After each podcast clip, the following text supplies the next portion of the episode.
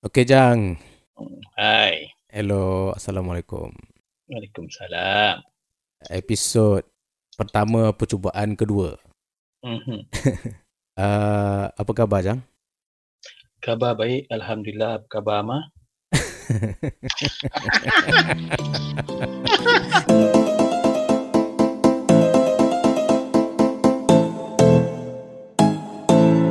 So podcast kita sebenarnya akan membincangkan perkara-perkara yang menggeramkan aku dan juga Jang lah. Dan kemungkinan menggeramkan masyarakat umum. Uh, jadi setiap episod ni kita akan membincangkan beberapa topik yang menjadi kegeraman semasa. Uh, okay Jang? Ya. Uh, kita dalam hari yang ke berapa ni dalam PKP ni kalau kau ingat? Tak salah aku 47. 47 hari ya. Ya, Kita hari dah- ke-47 dan uh, 10 Ramadan. Wih dah 10 hari dah. eh? Ya, begitu cepat masa berlalu. Damn. Nampak gayanya raya pun akan macam lintas begitu sajalah kot. Uh, ada bagusnya tu. Aku suka kalau raya lintas begitu saja. Setakat ni tak ada siapa sebut nak beli, nak pergi jalan tar. Jadi aman rasanya, sangat aman. Um, baru-baru ni uh, PM ada announce kelonggaran PKP. Aku dengar si MCO, Okay. conditional MCO. Yes, ada dah dia, dia yang banyak dia punya apa tu PKP lah apa macam-macam terms yang digunakan. Aku pun tak berapa pasti tapi memang memang maknanya dilonggarkan lah senang cerita. Ah PKPD PKPD Ha PKPD PKPD PKP dilonggarkan. ataupun pergerakan bersyarat ke apa ke dah macam-macam sangat. So dalam situasi macam kerajaan mengumumkan PKPD ni, Mhm. aku tengok uh, social media terutamanya banyak persoalan-persoalan lah kan. Macam Ya. selamat ke nak continue seperti biasa? Selamat Ya. ke syarikat kedai-kedai ni semua nak buka balik? Orang dah mula cerita pasal ekonomi. Kan, kegawatan. So benda yang dia orang buat ni kiranya nak menyelamatkan ekonomi balik. Ha, apa pendapat kau lah dalam isu PKP D ni? Uh, aku rasa mula-mula sekali yang aku tak faham ialah yang keempat ni sepatutnya dia berakhir pada 12 hari bulan. Aha. And then uh, sesiapa mana-mana apa agensi ataupun syarikat yang mahu buat operasi boleh buat permohonan dekat MITI lah. Hmm. And then tiba-tiba uh, pada satu hari bulan Mei uh, Perdana Menteri kata empat hari bulan kita dah boleh dah.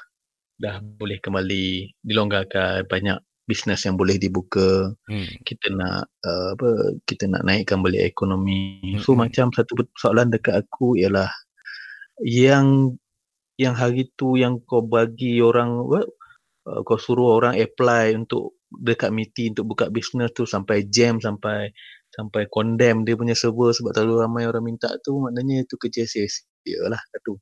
Ha. Sebab lepas tu 4 bulan kau kata semua orang dah boleh dah kita dah boleh dah ni buka lah. Siapa nak buka kedai eko ke kedai boleh kedai boleh datang pergi makan dekat kedai apa semua. So bagi aku apa yang orang yang buat sebelum tu sia-sia lah yang apply tu. Ha. Dan yang kedua uh, dia suruh kita duduk dalam rumah dah 40 hari tiba-tiba disebabkan oleh ekonomi kita kena uh, lupakanlah apa pengorbanan kita buat. Stay safe stay home jangan ke mana-mana apa semua tu. Hmm. kita tolak tepi dulu sebab kita punya ekonomi ni. Aku ada tengok satu menteri tu kata menteri ke aku tak sure lah. Dia, dia kata kita kerugian 2 bilion lebih setiap hari. So I mean peduli apa? Aku benda tu tu itu ke? Kalau itu yang kau nak fikirkan daripada awal lagi kau fikir. Hmm. macam, tapi ma macam aku cakap dengan kau sebelum ni kan macam kita pernah berborak. Hmm. uh, ekonomi ni dia letak dia nombor dua kepentingan dia Hmm. Betul. kepentingan betul. pertama ialah jawatan Hmm.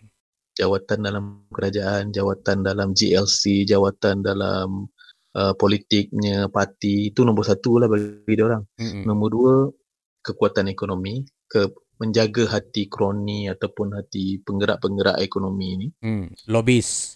lobbyist, okay. Mm-mm. And then nak jaga hati orang yang mengimport sawit kita, contohnya China. Mm. Hmm. And then uh, anak-anak VIP, anak menteri. And then barulah nombor 20 tentang rakyat punya keselamatan.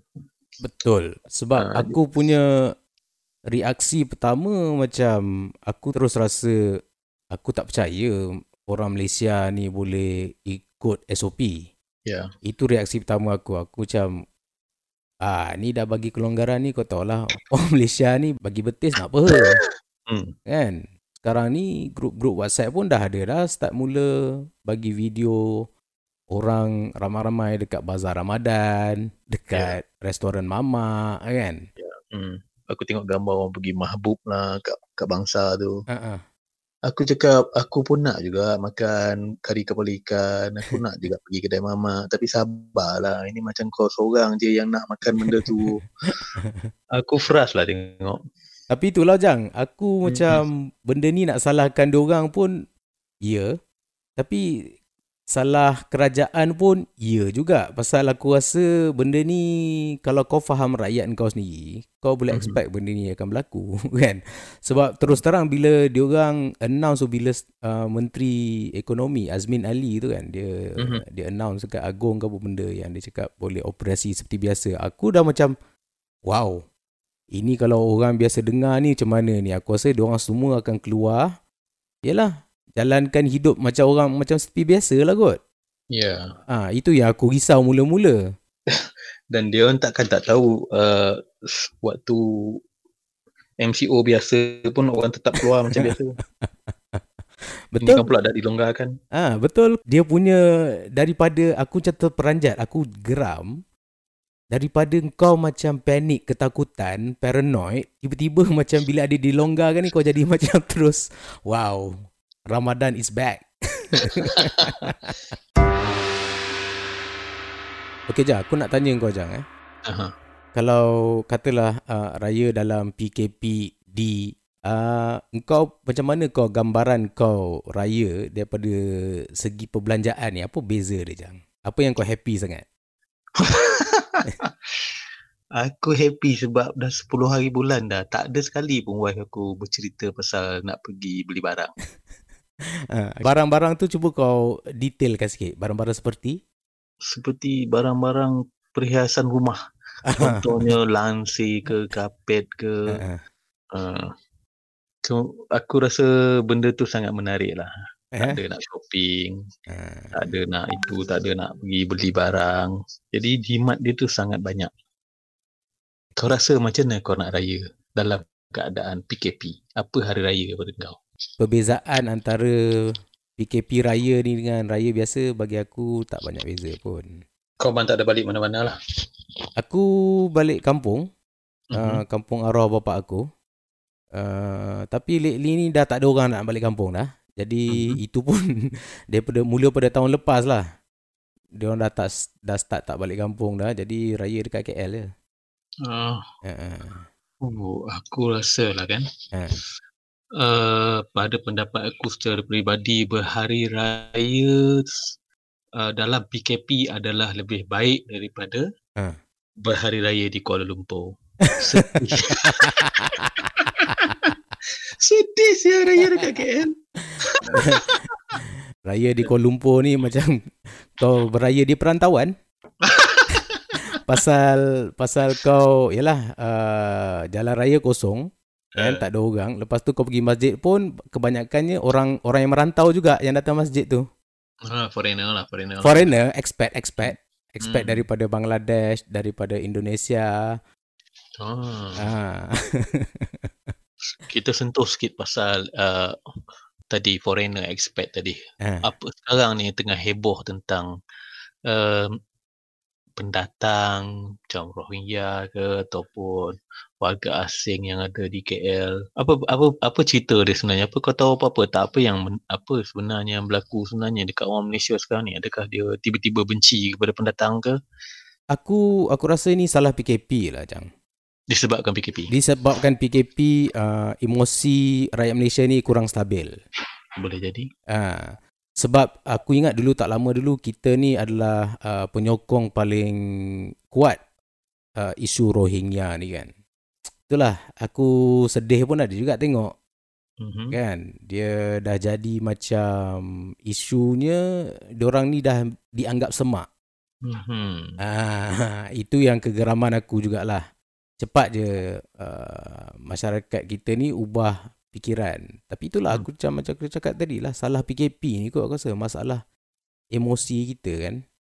Ah, bila kau cakap macam tu aku aku simpulkan bahawa Ha.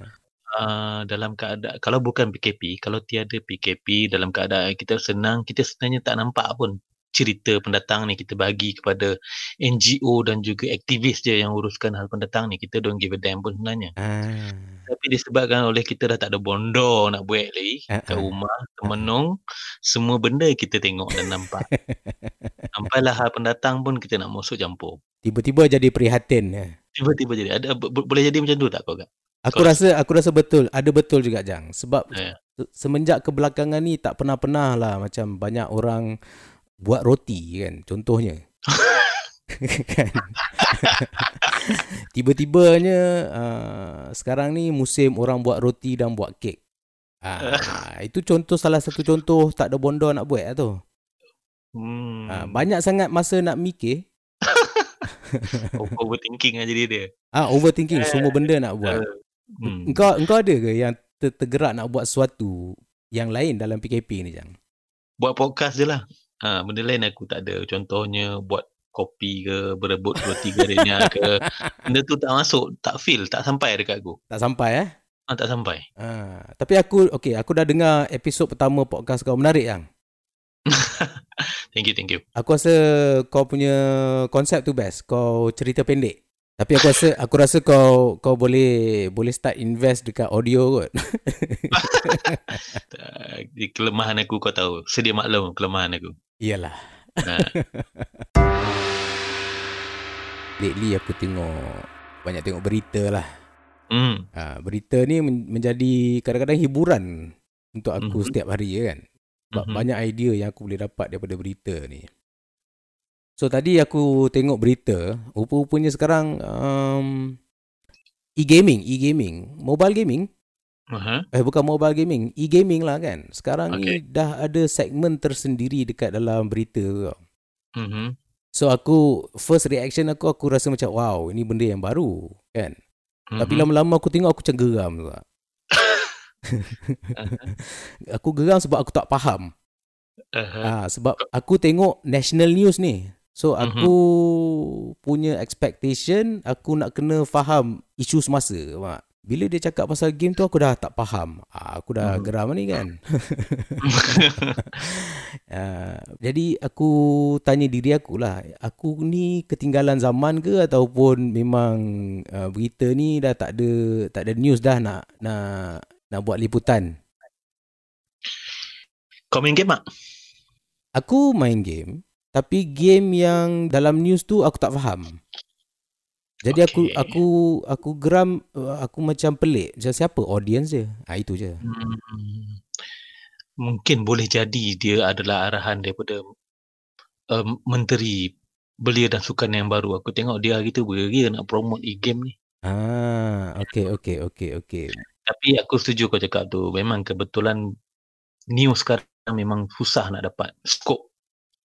And then bukan setakat e-game tu, Jekyll pun tiap-tiap malam ada dekat dekat TV berita aku tengok iklan Jekyll. Dijadikan satu news. Uh-uh. Tapi kalau letak game, aku sebagai seorang yang tak tahu main game, memanglah aku pun rasa membazir nak tengok tu. Sepatutnya dia share national news. Betul. Aku macam terbayang untuk tok pakcik yang tiba-tiba macam layan berita kan. Aku macam terfikir macam apa dia orang rasa ni kan bila dia orang tengok datang-datang. Lepas tu dia orang tunjuk tau gameplay tu tau. Dia tunjuk lah. Macam, macam mana orang tu tengah main game. Uh, game pertama dia ni menang 2-1. Lepas tu game kedua dia menang 3-1. Kau tahu tak? Macam dia describe bola. Tapi uh, Ah. tapi kau faham tak orang-orang yang hmm. pakcik-pakcik semua tu bila tengok tu apa dia orang rasa kan mesti dia orang dia orang lagilah lost kau tak Ah, gamers punya pasal kan. ah uh dia orang nak tarik budak-budak muda ni tengok berita kan ah Boleh jadi atau tapi aku tak fikirlah tu budak muda mana tengok berita, budak muda tengok telefon. Betul. Ha, dia orang dapat news daripada handphone dia orang. Main e-game. Apa benda e-game tu sebenarnya? Adakah dia masuk mana-mana? Aku tak tahulah e-game tu dia memang bagi aku terpencil lah bagi aku sepatutnya. Dia bukannya satu sukan core yang kalau nak kata sebab apa? Sebab dulu Syed Saddiq bawa ataupun sebab sekarang Rizal Marikan pula nak bawa. Hmm. Jadikan dia satu sukan yang core yang ada masuk mana. Tak boleh lagi lah bagi aku. Belum lagi. Belum lagi kot. Belum lagi eh. Tapi itulah dia, dia dalam definasi dia sebagai sukan pun aku macam agak tak puas hati juga. Ya, ya betul. Pun dia, dia tidak boleh dikategorikan sebagai sukan. Eh, Tak boleh. Aku rasa Hmm. kalau kau tengok balik definisi sukan betul-betul mesti ada um, pergerakan fizikal Mhm, kan. mhm. Tapi itulah ini dah dah dikategorikan sebagai sukan kan. Tapi apa salahnya kau macam just keluarkan je dia daripada sukan macam wrestling, wrestling WWF tu Mhm. kan. Dia walaupun dia sukan, walaupun dia physical activity tapi dia tak anggap sebagai sukan, dia sebagai entertainment. Ya, dan dia memang tak masuk pun dalam berita, dalam news sukan, berita sukan. Betul. Betul tak? WWF takkan masuk pun apa berita macam berita jam 8. Aha. So maksudnya sekarang e-game tu boleh tetapi jangan letakkan dia dalam platform berita. Ha Itu betul. Dia. Betul. Aku setuju, aku setuju. Lepas tu kan yang ini ini yang paling best. Ha, lepas tu aku tengoklah lagi berita tu sambung tengok. Ah. Lepas tu dia dia cerita tiba-tiba dia masuk pasal bola tau. Aha. Ha, aku macam dah seronok ni. Dia nak cakap pasal bola ni tau. Mhm. Ha, dia cerita pasal uh, Liga Belarus. Belarus. Belarus. Belarus. Punya league. Uh, dia satu-satunya liga yang berjalan kalau aku tak salah lah dalam Ah. masa COVID ni. Ah, yalah. Hmm. Jadi dia pun pick up jalan news tu kot. okay. uh, Ah, yang yang yang membuat yang menjadi kegeraman aku ni adalah Hmm. uh, cara uh, penyampai tu menyampaikan berita tu macam seolah-olah macam itu berita biasa. setiap minggu dah cakap pasal bola Belarus. Lepas tu aku dok fikir kan, oh siapalah yang betul-betul ambil serius berita tu kau tahu tak? Aduh, aku jat. Walaupun aku tak tengok news tu, sekarang aku dah boleh bayangkan. Ah, Dia dengan, dia dengan tenang bercerita macam news tu minggu lepas dah update dah.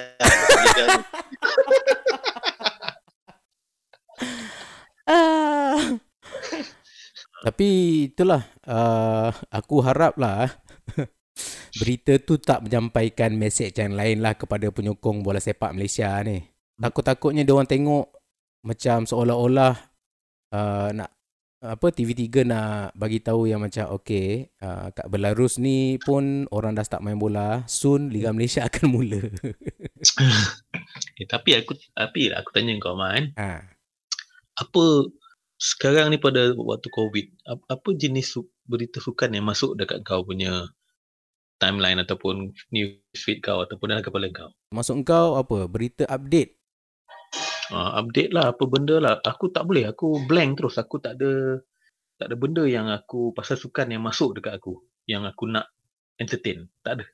Oh, Bagi aku semua benda dah scrap. Tunggu musim baru tahun depan. Ah, ini lebih kepada kau punya uh, masalah peribadi sendiri ni. Kan? ah, Maksud aku tadi cerita lah. Contohnya akibat dah tak ada benda. Bola sepak Belarus pun kau, kau ambil. Ah, Apa apa berita ambil kan? ah, ah, ah. Maksudnya memang dah tak ada dah sukan yang yang tengah aktif ataupun yang boleh dijadikan news. Ah, okey aku faham. Aku faham. Ah. Maknanya jangan fikir pasal sukan sekarang. Ah, itu maksud aku. Tak payah dah fikir lagi.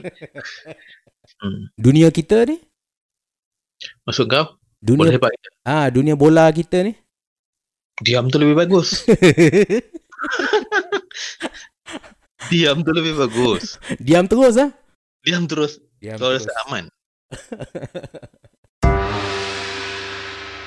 Baru-baru ni aku dah tengok satu budak tu dia dia, dia tweet dia kata dia dapat beasiswa daripada NASA. Okey. Uh, jadi waktu Perdana Menteri pun bagi ucapan tahniah lah. Uh-uh. Ada Menteri KJ sebagai Menteri Sains. Ha. Adalah beberapa menteri lagi lain pun yang sangat gembira lah dengan kejayaan Uh-uh. budak tu. Dan dua tiga hari lepas tu budak tu kata dia kena scam. Jadi mana mana PM dan juga Menteri KJ ke semua nak letak muka. Ah. Jadi ap, aku nak tanya kau apa pandangan kau dengan trend uh, main ambil je news letak. Eh, Benda tu termasuk dalam mainstream media juga tau pick up benda tu. Ah. Pasal aku apa banyak jugalah masuk dekat berita-berita national lain pasal benda Ah. tempat tu. Dia menarik pasal aku sekarang ni biasa tengok TV TV TV uh, apa orang cakap tu ah. Free to air lah kan. Maknanya berita-berita lah kan. Hmm. Lepas tu dia orang banyak pesanan nikmat masyarakat tau. Tak pasti jangan kongsi. Tak pasti jangan kongsi. Betul. Tapi Ah. itulah kerja dia orang kan tak? Ah, ah tapi Maknanya kau cakap tu terus aku dah dapat dah conclusion dah. Dah conclude dah cerita tu. dah conclude dah habis kat situ cerita tu kan. tak perlu dibincangkan lagi. Ah, Aduh, tapi itulah aku aku nampak aku baca situasi tu aku nampak macam kita ni dah desperate untuk feel good news kau tahu tak? ya ya ya ya. Betul. apa apa saja yang boleh naikkan moral orang sekarang ni ah okey letak dulu jangan tak payah nak perlu verify ke dulu berita tu benar ke palsu kan. kan janji dia orang buat happy sikit sekejap. Betul pasal Ah, NASA ni sebenarnya bukannya setakat rakyat Malaysia seorang macam tu. ah. Russia pun dia tipu lah. NASA pun bukan betul sangat tak? Oh, itu lah pasal. Lu kan betul sangat. Tanya Ah. kata tidak, dia sampai bulan. So setiap uh, episod kita ni kita akan akhirkan dengan satu benda yang kita nak kongsikan.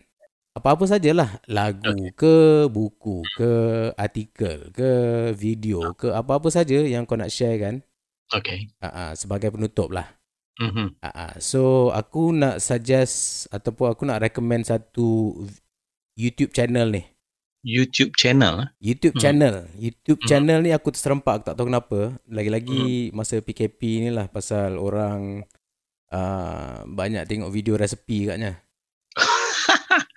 Okay. Uh, channel channel ni Sugu Pavitra. Mana punya tu? Ah uh, dia ni- ini orang Malaysia. Oh, Malaysia. Orang Malaysia. Okay. Sugu Pavitra. Aku cerita sikit je lah eh dekat kau Jang apa dia apa channel ni kan. Aha. So channel ni yang buat aku tariknya pasal dia cerita pasal seorang suri rumah India berketurunan India. So husband dia ni kerja ladang sawit, dia orang tinggal dekat estate. Lepas tu suri rumah ni tergerak hati buat video memasak. Okay. Ha, jadi re- video dia adalah resepi-resepi dia masak kat rumah.